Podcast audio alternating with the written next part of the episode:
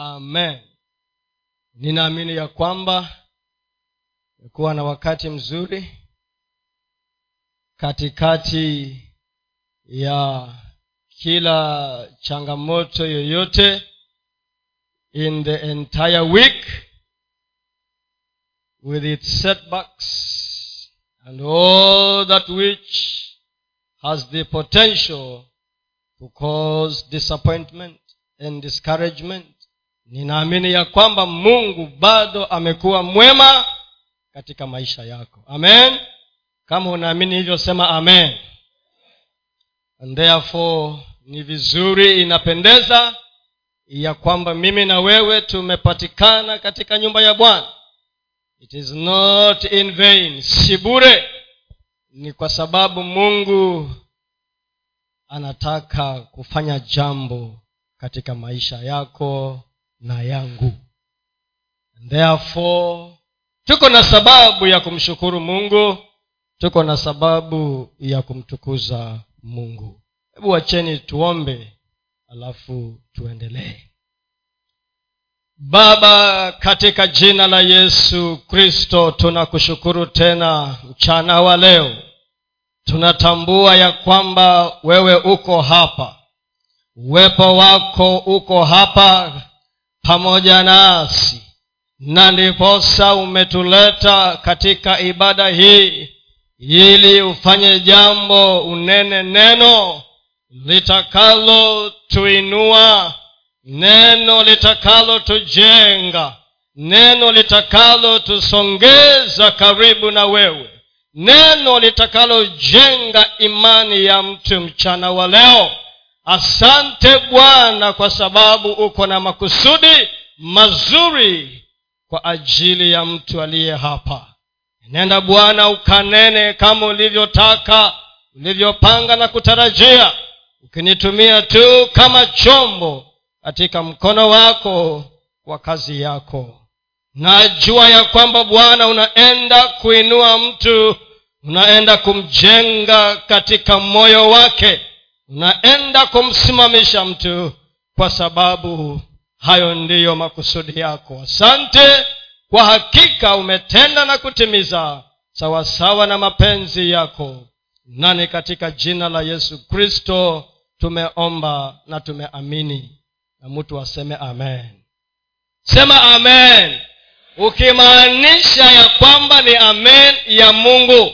Ukisema na iwe hivyo si kwa sababu nimesema useme ni kwa sababu unaelewa. Ni kwa sababu unajua. Kila mtu ako na habari yake na stori yake. Kila mtu ako na mambo ambayo ameyapitia. Kila mtu ako na historia yake. Lakini tunapokuja hapa tunasema kama siyo wewe bwana kama siyo wewe mungu hatungekuwa hapa. Ndio ukituona tukicheza kana kwamba hatujielewi ni kwa sababu tunajua. Ni kwa sababu tunaelewa kule mahali ambapo tumetoka. Na tunasema kama paulo akasema ilikuwa saa sita za mchana nikiwa njiani kuelekea dameski. Alafu sauti ikatokezea na mwanga wa bwana ukamtokezea na yeye peke yake akaongeleshwa sauti na akapata maono ya mbinguni. Kwa hivyo kama unaelewa utafanya na ufahamu. Amen. E, kama umeelewa pia na wewe ubarikiwe na huo ufahamu. Amen. Wangapi walikuwa kwa ibada ya pili? How many were in the second service wangapi okay. Kama ulikuwa kwa ibada ya pili consider this a continuation. Chukua hii kama kuendeleza. Building on that message. Na ujumbe ulikuwa ni juu ya nini katika ibada ya pili? Disappointment and setbacks. Na nataka utakapotoka hapa kwa muda mchache uliosalia utaenda ukisema ya kwamba a setback is a setup for my comeback. Utasema nini? A setback is a setup for my comeback. Kutatizika tu kwa muda mchache ama kusumbuliwa kidogo ni kutayarishwa ama ni njia inaandaliwa kwa kurudishwa kwako katika sehemu yako inayostahili. Pia nami kama vile askofu alisema ya kwamba he agonized on what to speak about. Hata mimi nilitatizika sikujua nitakuja kuongea nini. Basi nikakaa tu katika maombi unajua mara nyingi huwa watu wanafikiria kupanda hapa na kushika hiki kibopoli na kuongea ni kama tu kupiga mswaki. Kama tu vile umezoea kuamka uchukue mswaki wako uweke close up utandike meno utoke. Hapana. Ni ngumu. Mi wanaambia mungu i do not want to waste the time of your people. Sitaki nipoteze wakati wa watu wako na kama hauna neno la kunipa wacha nikae hivyo. So katika maombi akanipatia tu neno akasema ya kwamba tumekombolewa kwa mbegu isiyoharibika. We have been redeemed. We have been bought. We have been served by an incorruptible seed. Incorruptible na kwa hivyo mchana wa leo kwa madakika machache tutazungumuza juu ya thamani ya wokovu wetu.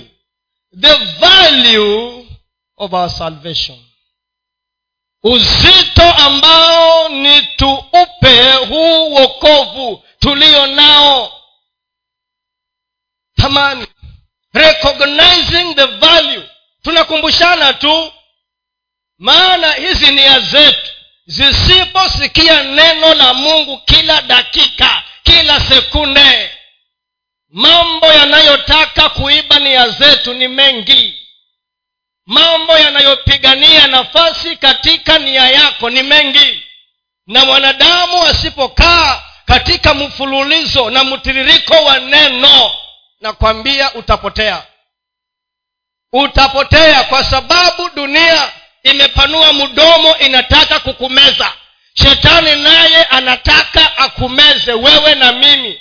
And therefore kama ulisikia tena sikia tena. Amen. Kutambua thamani ya huu uokovu wetu. Na nitakaa sana katika kitabu cha petero wa kwanza. Huo mlango mzima. Hapo ndio nitakaa. Petero wa kwanza mlango wa kwanza. Mtero wa kwanza. Mlango wa kwanza. Sasa hapo ndipo tutakapokaa katika somo letu la siku ya leo katika ibada hii. Huo mstari wa ishirini na tatu unasema kwa kuwa mumezaliwa mara ya pili si kwa mbegu iharibikayo bali kwa ile isiyoharibika kwa neno la mungu lenye uzima lidumulo hata milele. Kutambua thamani ya wokovu wetu. Na tuelewe ya kwamba nyakati tunazoishi leo tusipokumbushana kila wakati itakuwa kama vile yesu alivyosema ya kwamba na nyakati za mwisho. Itakuwa kama vile ilivyokuwa wakati wa noa. Na akazungumza kwa kirefu katika mathayo ishirini na nne akaeleza na akalinganisha na vile ilivyokuwa wakati wa nani? Wa noa. Ya kwamba watu waliendelea katika shughuli zao za kila siku wanaenda mashambani wanalima. Wanaoa na wanaoana. Wanauza na wananunua. Naye noa akaendelea kujenga safina mpaka sekunde ya mwisho bado wanaoa wakioana wanatembea katika njia zao mpaka noa akaingia na wanawe na mkewe na wanyama katika safina mpaka mlango ukafungwa. Bado wanaendelea kuuza na kununua kuoa na kuoana na kutenda dhambi kama kawaida mpaka mvua ilipoanza kumwagika. Akasema itakuwa kama ilivyokuwa wakati wa nuhu. Ah, ni noa ama nuhu? Si nuhu? Ndio noa eh? najua kizungu na kiswahili kingine unaweza shindwa. Sisi una, unasema ukweli eh, nuhu noa. Mazoea kwa hivyo tutambue ningetaka tu tuangalie ni nini hapa ambacho mungu anasema? Jambo la kwanza ukiangalia mstari wa pili inasema ya kwamba sisi tumechaguliwa.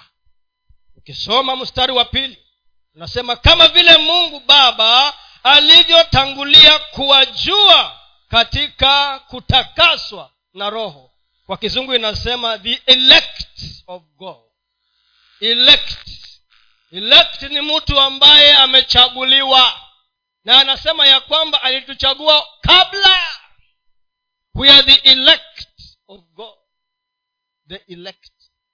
Si mwanadamu. Mungu mwenyewe ndiye ambaye alituchagua sisi.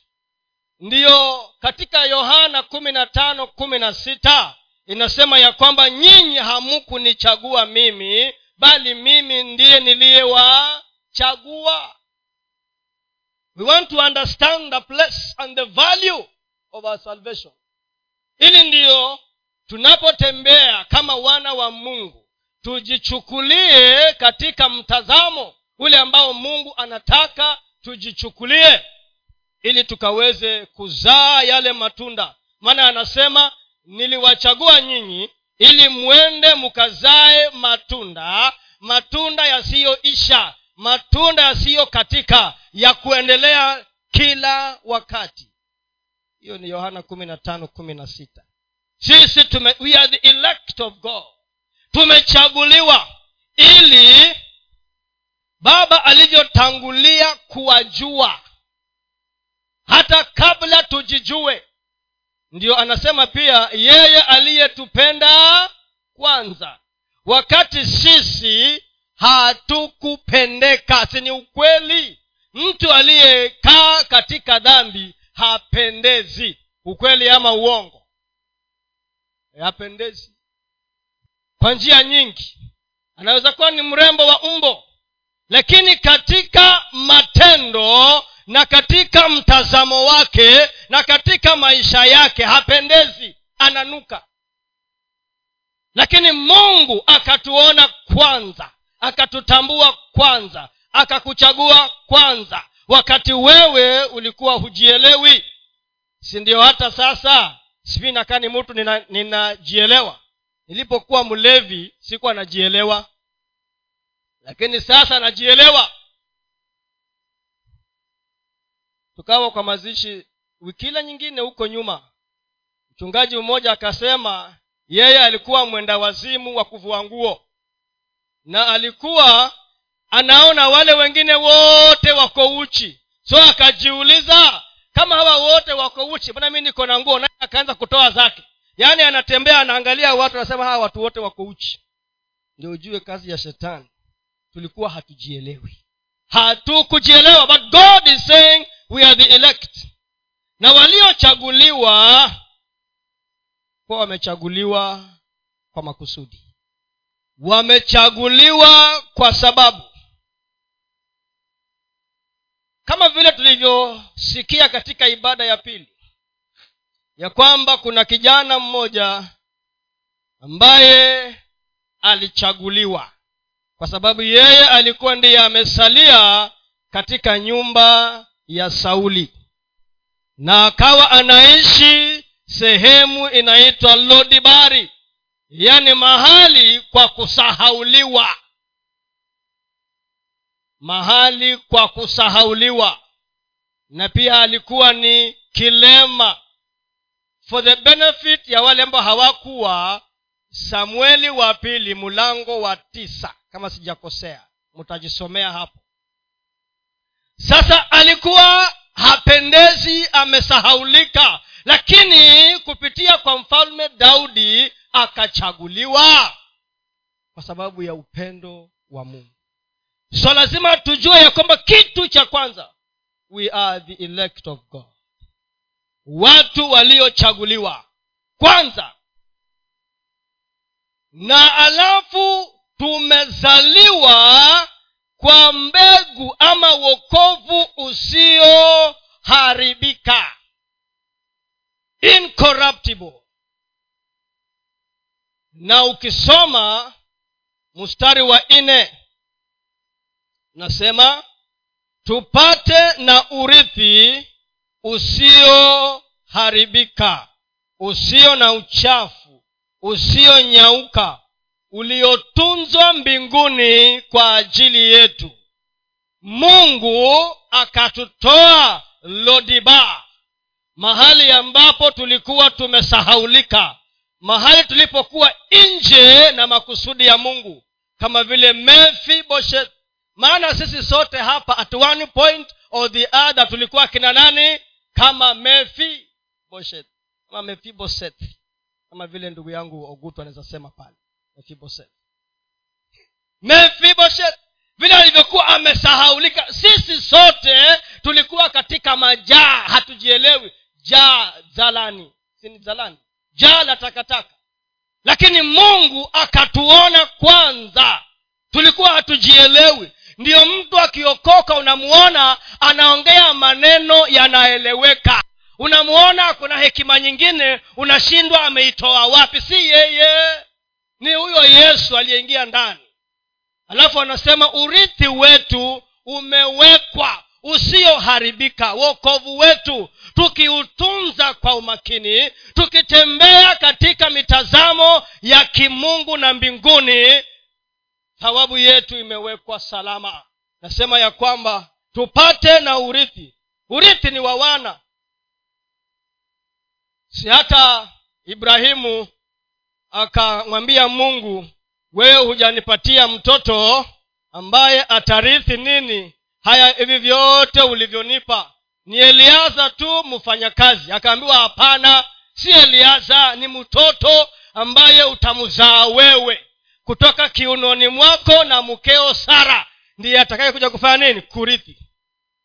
Maana wana ndiyo wanarithi. Tupate na urithi usioharibika usio na uchafu usionyauka uliotunzwa mbinguni kwa ajili yetu.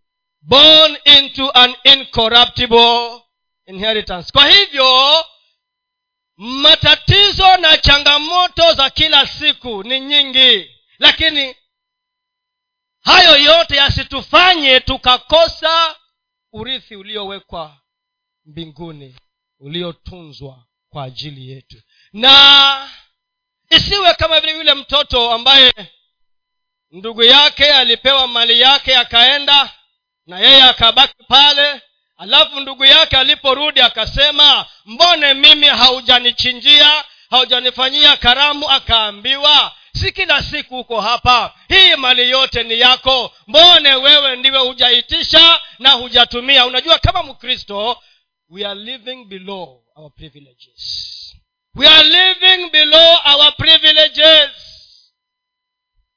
We are living below our privileges.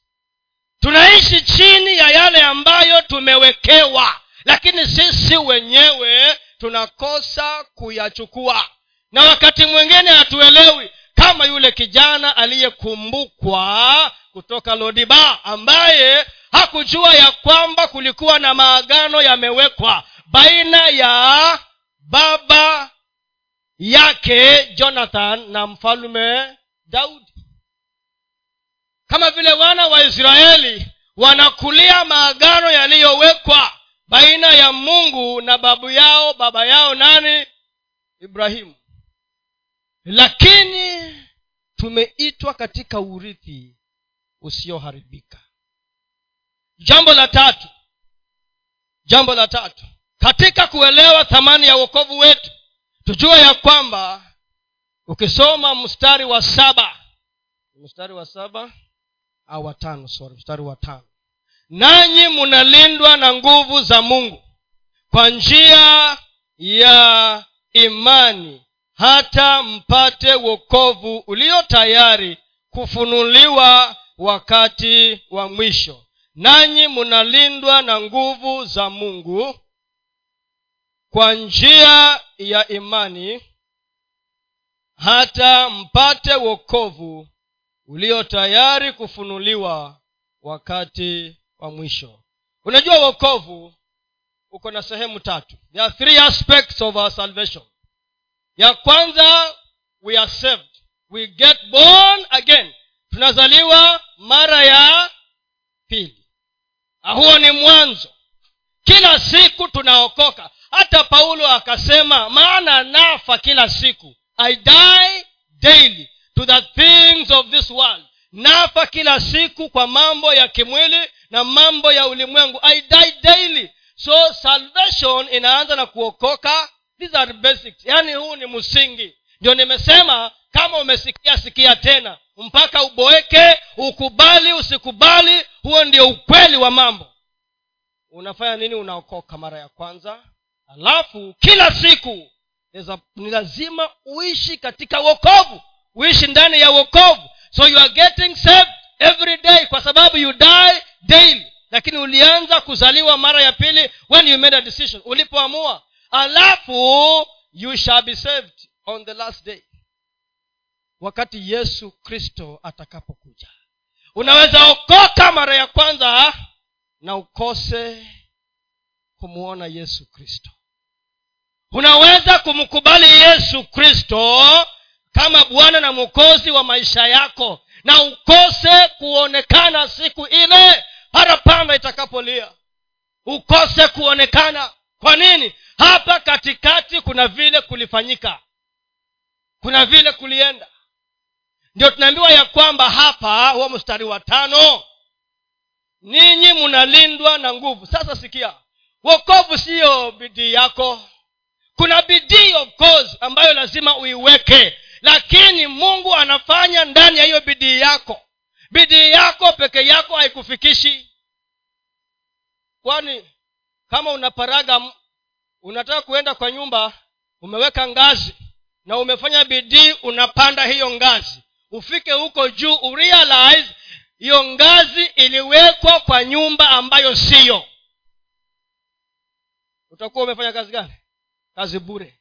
Umepanda ngazi kwenda kwa nyumba juu na ufike juu ukute ngazi iliwekwa kwa nyumba ambayo so bidii yako ni iwe ndani ya bwana. Bidii yako ya uokovu so tunaambiwa nini? Nanyi munalindwa na nguvu za mungu. We are kept. We are preserved by the power of god tunawekwa tunalindwa na nguvu za mungu katika huu wokovu. Tunawekwa tunalindwa tunawezeshwa tunahifadhiwa na nguvu za mungu. Wewe mwenyewe utaweza uwezi sasa lazima kila siku u acknowledge utambue ya kwamba mungu ni wewe unayeniwezesha kuishi maisha matakatifu. Lakini wewe nawe uko na nafasi yako ya kufanya ili mungu aweze kuingia katika hiyo bidii yako ili ufikie kile kilele cha uokovu wako. We are kept. We are preserved. Tunalindwa by the power of god. Tunalindwa na kuhifadhiwa na nguvu za mungu through faith kupitia imani kupitia imani. Alafu hapo chini inaendelea kusema ni lazima tuwe na imani ya kweli. Mstari wa saba unasema nini? Ili kwamba kujaribiwa kwa imani yenu kujaribiwa kwa imani yenu ambayo ina thamani kuu kuliko dhahabu. Ipoteayo ijapokuwa hiyo kujaribiwa kwa moto kuonekane kuwa kwenye sifa na utukufu na heshima katika kufunuliwa kwake yesu kristo. Tunalindwa na nguvu za mungu kupitia kwa imani tunalindwa na nguvu za mungu. Tunahifadhiwa sisi wa kristo kupitia kwa imani katika yeye aliyetuita. Na tunaambiwa ya kwamba imani yetu imani yako na yangu lazima ijaribiwe. Lazima ijaribiwe. Na tunajaribiwa kila siku hata wewe unajua hivyo ya kwamba kila siku imani yako inajaribiwa. Huwa nawaambia hawa watu wangu kanisa langu la kwanza linaitwa linaitwaje kanisa langu la kwanza? The name of my first church madam. Ujue jina lake. Lile ambalo liko na washirika wachache kabisa shirika wa kwanza ni mrs mwatata. Alafu kuna lolani destiny kuna cynthia alafu kuna juma alafu kuna lin alafu kuna visiting members wengine wana, saa zingine kuna james ana visit. Hilo ndio kanisa langu la kwanza. Huwa ninawaambia kama vile neno la mungu linasema na linauliza ni nani aliye katika shida? Ni nani aliye katika matatizo? Na aombe. Who is in trouble? Let him pray. So nawauliza wewe kama uko na changamoto unanikimbilia mimi mimi siyo mungu wako. Enda kwanza kwa mungu. Enda kwanza ukamuongeleshe. Akikutuma ukuje kwangu njoo. If that god mungu wako umemuomba. Sini imani? You are exercising your faith. Na tunalindwa ili ndio tusiingie katika shida na matatizo kwa hiyo imani kwake yeye. Na mara nyingi mambo ambayo yanajaribu imani zetu ni mahitaji yetu ya kila siku. Mikato mikato ya kila siku. We want shortcuts. Imani zetu zinajaribiwa. Ili ionekane ni genuine mungu mbinguni anaangalia. Wacha kuongea kwa mdomo. Hapana anaangalia. Genuine faith anaiona. Anasema huyo imani yake tik ni genuine. Si ya uongo. Haina unafiki. Haina utapeli. Unajua kuna imani ya utapeli. Ambayo ni kama unafanya biashara na mungu nipe ama nikupe uni unipe nawaambia enenda kwanza kwa mungu muombe. Lakini wewe ukiwa na tatizo la pesa unakum, unachukua simu yako unatafuta mama jumaa umefikiria kufanya nini? Ku kukopa. Si umalize hapo? Na siyo mbaya. Lakini je umetumwa kwa jumaa ukakope? Hiyo ndio swali mungu amekwambia enda kwa mzee. Huyu mzee wa kanisa anaitwa mzee petero. Enda ukamwombe. Amekutuma uende ukaombe. Akikutuma ni sawa. Imani lazima ijaribiwe. Ndio ionekane kama kweli ni genuine. Unasema kweli mungu ni wewe. Ukinituma kwa mama mchungaji niende nitaenda. Ama ukimwongelesha ani, anikujie haleluya amen. Lazima imani zetu zijaribiwe. Mtu mmoja akawa na madeni mengi. Akamuuliza mungu na mimi nimeokoka? Na mimi nampenda yesu? Natoa fungu la kumi? Mbone madeni yamenizonga mpaka kwa koo kwa nini akaanza kulia. Akaanza kulia peke yake. Mungu sauti ikaja kwa upole. Ikamuuliza nilikutuma ukakope? Nilikutuma. Ah-ah. sasa umeenda umekopa mwenyewe alafu unaniomba mi nikusaidia kufanya nini? Akasema sifanyi kazi hivyo mi naitwa mungu sifanyi kazi hivyo mimi. Sifanyi kazi hii hivyo ulikuwa ni uanze kwanza kuniuliza mimi. Alafu nikikwambia enda uende. Wewe ulitangulia kuenda kwanza alafu ndio ukanifuata. Ukaniambia nisaidie sasa nilipe haya madeni. Akamwambia lakini nitakusaidia. I help you.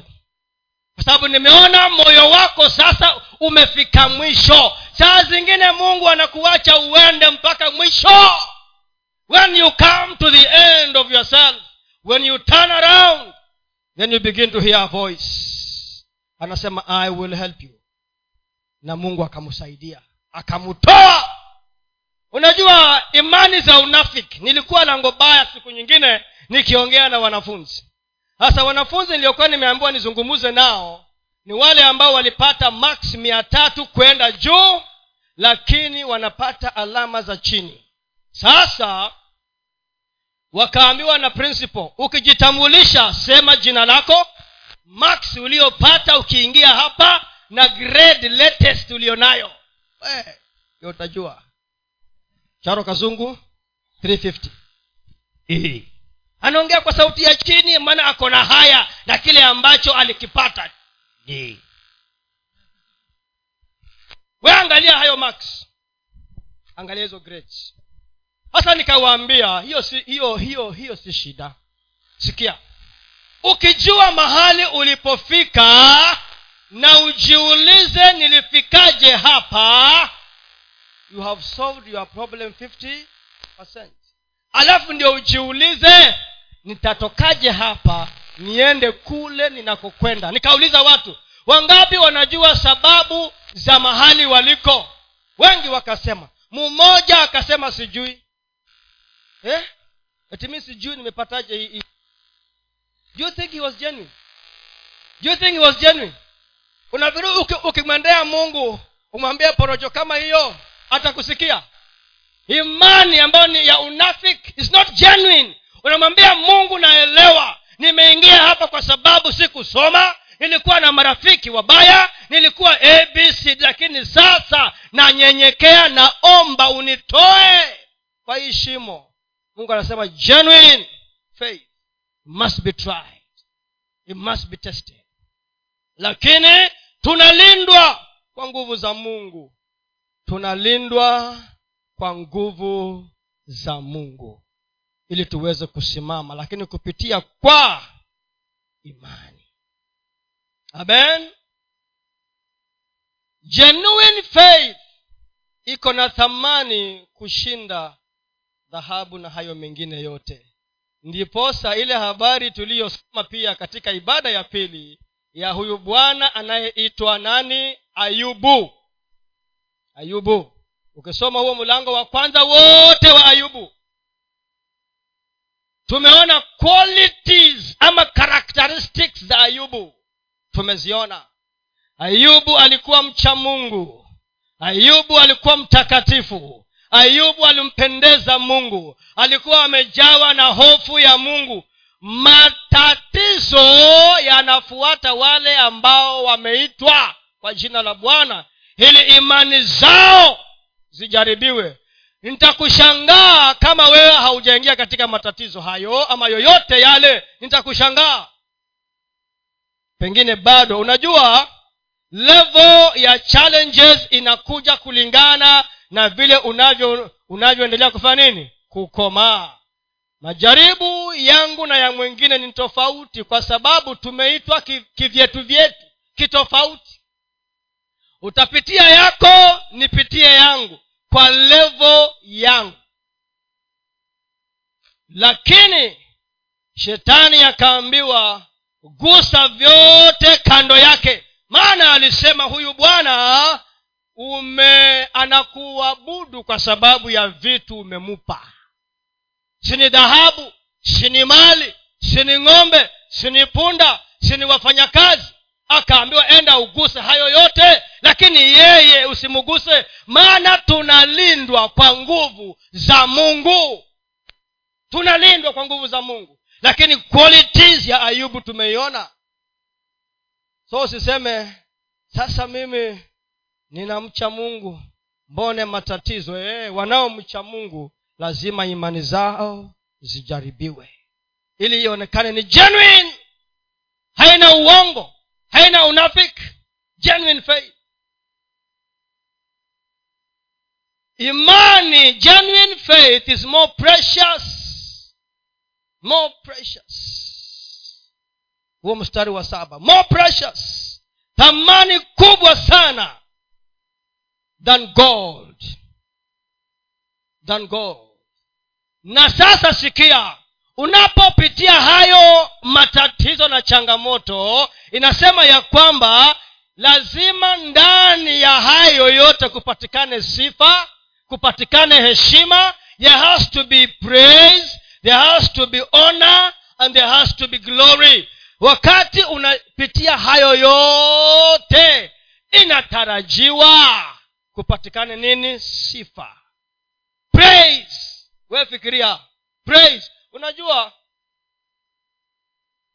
nilikuwa naangalia kwa kamusi. Nikaona hata waswahili pia nao wana hii translations na ziko na matatizo. Happiness ni furaha. Joy ni furaha. Hiyo ni kweli. It's not true.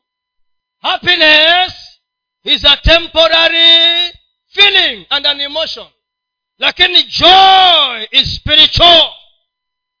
Sasa hapa wakati imani yako inajaribiwa lazima ndani yake kupatikane praise sifa ndani. Kupatikane heshima kupatikane utukufu. Kwa nani? Kwa mungu. When your faith is being tested it is for praise honor and glory. Kuna furaha nikimaanisha joy ambayo haiwezi kunenwa na mwanadamu ambayo mungu peke yake anaiweka ndani ya moyo wako. Jambo lingine anasema kwa hivyo vifungeni viuno vya nia zenu. Vifungeni viuno vya nia zenu. Guard the loins of your mind. Guard the loins of your mind. Vifungeni viuno vya nia zenu. Anasema bisoba and rest your home anasema nini hapa unajua anaposema vifungeni viuno kiuno unafunga mshipi mshipi huwa hata ukiona wale wamasai wanaweka visu hapa katika nini huo mshipi. Wanashikilia. Lakini pia mshipi unafunga suruale zisianguke. Where there is a sword is the word of god. Neno la mungu. Kwa nini tufunge nia ya viuno vyetu kwa sababu shetani anatafuta nafasi katika nia yako. Sasa ukijaza neno la mungu ndani ya nia yako moyo wako unafunga nafasi ile ambayo shetani anaitafuta katika moyo wako. Ili ndiyo akutatize. Anaharibu imani yako. Anatatiza imani yako. Atatize mawazo yako. Ndiyo imani yako isisimame isisimame iyumbeyumbe. Ndiyo wakati askofu alipokuwa anazungumza kuhusu disappointment na setbacks nikakumbuka ya kwamba jambo moja ambalo ni muhimu katika imani zetu ni tujue jinsi ya kueleza mambo yafanyikayo maishani mwetu. Tujue jinsi ya kueleza mambo yafanyikayo maishani mwetu mambo mengine ni magumu sana. Lakini tunayaelezaje? Kama uko na kibanda pale barabarani alafu buldoza ya kaunti ikuje iking'oe ikitoe iki, iki kabisa na ukose biashara yako utaelezaje? How will you explain that? Is it a temporary setback or is it a source of depression and depression ikupeleke kujiua na kujinyonga. How will you explain? Because hiyo ndio itaashiria vile utarespond. Ayubu alipoambiwa ya kwamba watoto wamekwenda wa, kila kitu kimekwenda amebaki yeye tu na mkewe. Na yule ambaye alikuwa ni aje amuletee ujumbe. How did he respond? How did he respond aliongea kama mtu ambaye anaelewa ako na ufahamu. Ya kwamba si kuongea tu casually hapana. Ya kwamba yeye vyote alivyo navyo hakuja navyo. Ni mungu aliyempa. Na kama mungu ameruhusu because hakuna jambo lifanyikalo kwa mteule wa mungu ambalo mungu hajui. Hakuna asichokijua. Wakati mwingine huwa tunasahau kwa sababu gani? Tunafikiria kwamba shetani eti pia yeye ako na his uh, omni, eh? all knowing tunafikiria shetani anajua kila shetani hajui sababu hana qualities za mungu. Alipoteza utukufu aliyokuwa nao wakati alipoanguka na kuna mambo aliyoyapoteza. Hakuwa sawa na mungu na akataka kuwa sawa na mungu na haingekubalika mbinguni. Sasa shetani huwa anakungojea wewe uongee. Achukue kile umeongea aseme oh, okay. Hapa ndio kuna hofu yake hapa eh? hapa ndio umeongea na mdomo wako. Anapiga simu kwa headquarter anasema wewe regional coordinator tuma demon so and so. Aende akatatize huyu bwana. Because umenena maneno. Anatumwa shetani demon. Ambaye kazi yake ni kudili na mambo kama hayo. Umemuita mwenyewe. Kwa nini umenena? Because you didn't guard the loins of your mind. Because mawazo unenayo uwazayo ndiyo unenayo. Yeye hajui kila kitu. Ndiyo hata pia yesu. Umewaijiuliza kwa nini yesu alimwambia petero wakati yesu aliambiwa alipe ushuru na wanafunzi wake akamtuma petero. Akamwambia enda ukavue samaki. Na yule samaki wa kwanza utakayemshika pasua. Usifikirie ni coincidence hapana. We imagine angeenda atoe samaki wa kwanza apasue hakuna kitu amrudishe. Shetani angejua oh, hawa samaki kuna kitu kinatafutwa. Angetuma pepo alete kisulisuli cha samaki wafe wote waanze kuoza. Yes. So we must understand that this fellow is a bogus fellow. Tactics yake ni tuelewe. Tusimuinue kwa sehemu ambayo hastahili. Tumuweke mahali ambapo anastahili. Anaitwa shetani but sometimes we glorify this fellow. Sometimes tunaongea kana kwamba hatujielewi. Yeye hana nguvu hiyo ambayo tumemupa ni sisi tunamupatia nguvu. We unakaa unasema kweli raundi hii hatutoboi. Oh, hawatoboi eh? demon tuma huyo bwana huko. Anatuma ile coordinator wa hiyo zone. Tuma tuma haraka hiyo mjamaa akimbia huko. Unabanwa koo ulisema utoboi. Ukienda kwa kazi retrenchment. Ulisema utoboi? Na wanaanza na wewe basi. Ulisema utoboi eh? raundi hii hatutoboi. Very good. Tuma pepo wa kutotoboa. Anakuandama. Guard the loins of your mind. Na neno la mungu unaweka upanga. The sword of the spirit the word of god. Ilinde nia yako. Unene maneno ya kujenga maneno ya kukuinua ya kumwinua mungu ya kumtukuza mungu ya kuleta. Ukikansel ama ukiongea maneno ya kumwinua mungu hakuna pepo atakayetumwa. Hakuna. Sasa wana, wanaulizana huyu bwana tumfanye nini? Nasema hebu tafuta mtego mwekee hapo mbele. Hebu mukasirishe kidogo.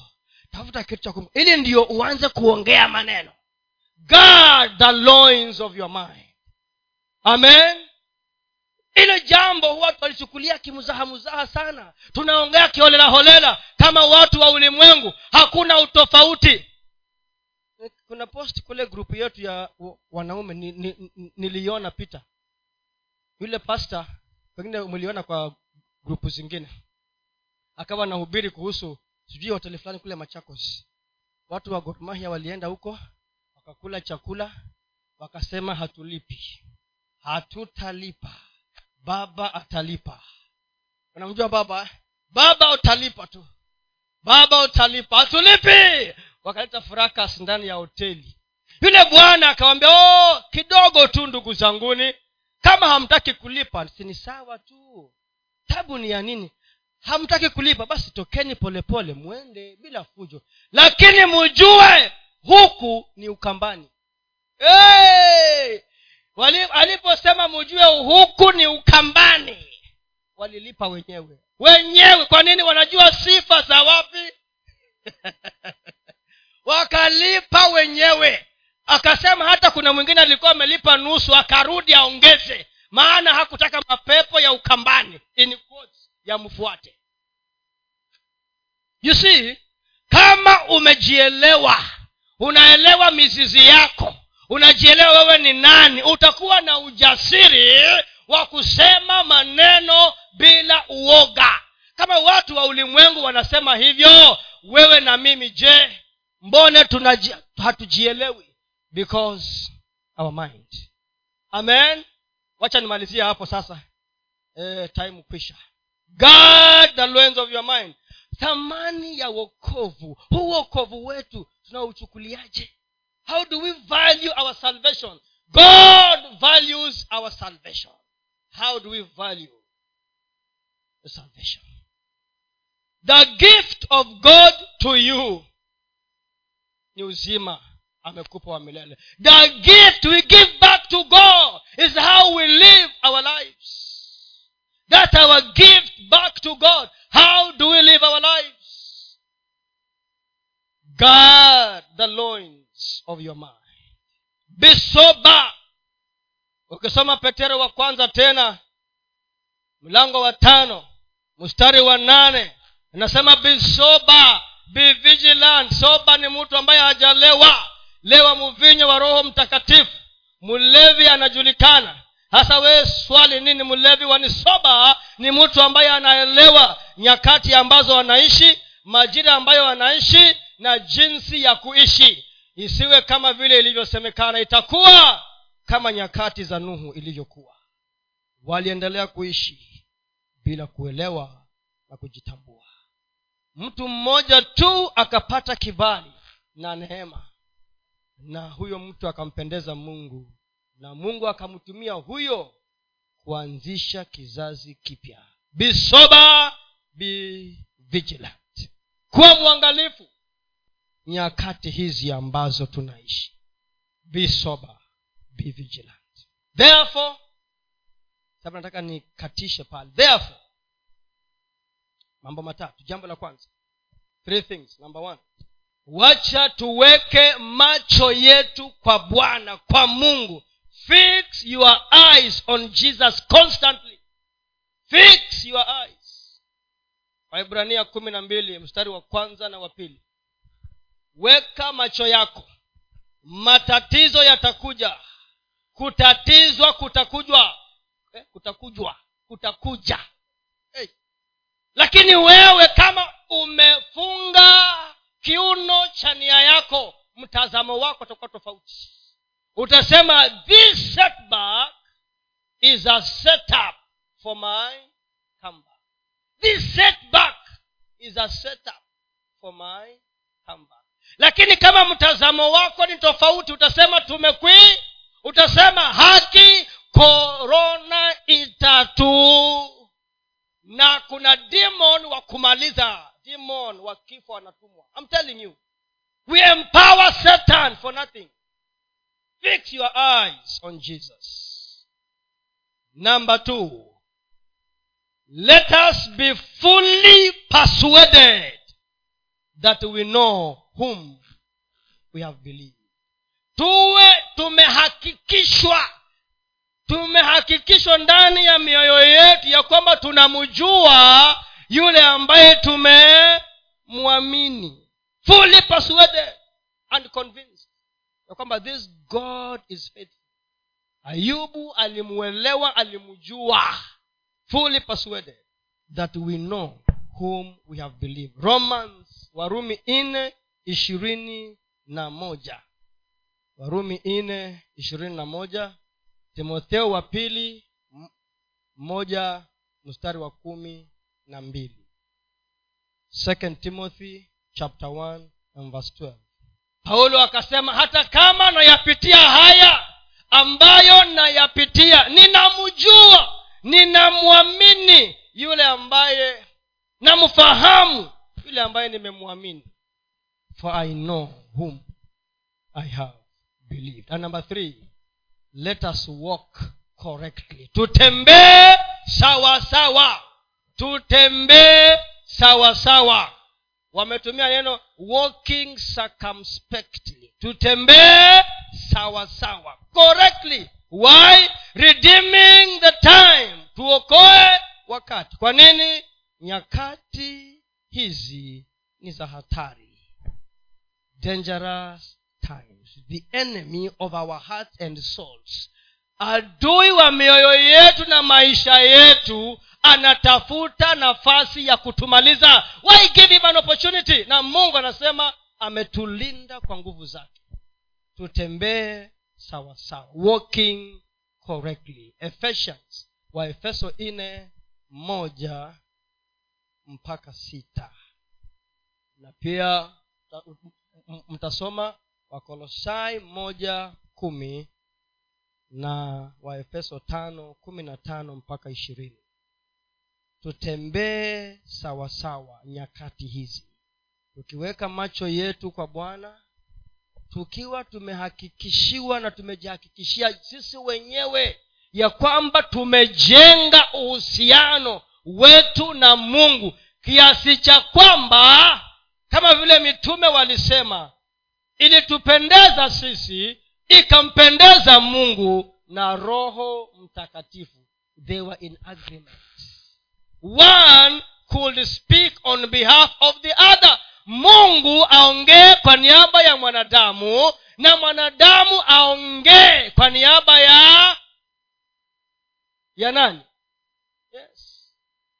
Thats the level ndiyo tuweze kudeal na setbacks. Because ziko zitakuweko zitaongezeka. How will we respond? May god help us. Wacha mungu atusaidie tuelewe ya kwamba tumezaliwa na mbegu isiyoharibika. Incorruptible seed priza urithi wetu umewekwa umelindwa mbinguni. Lakini vinakuwaje hapa? Wacha mungu atusaidie ili tukaweze kusimama imara katika nyakati hizi tukijitambua na kujielewa na tukijua ya kwamba mungu amekusudia kutusaidia katika hii safari. Lakini mitazamo yetu ikawe sawa. May god bless us all. Amen. Come and pray for us. amen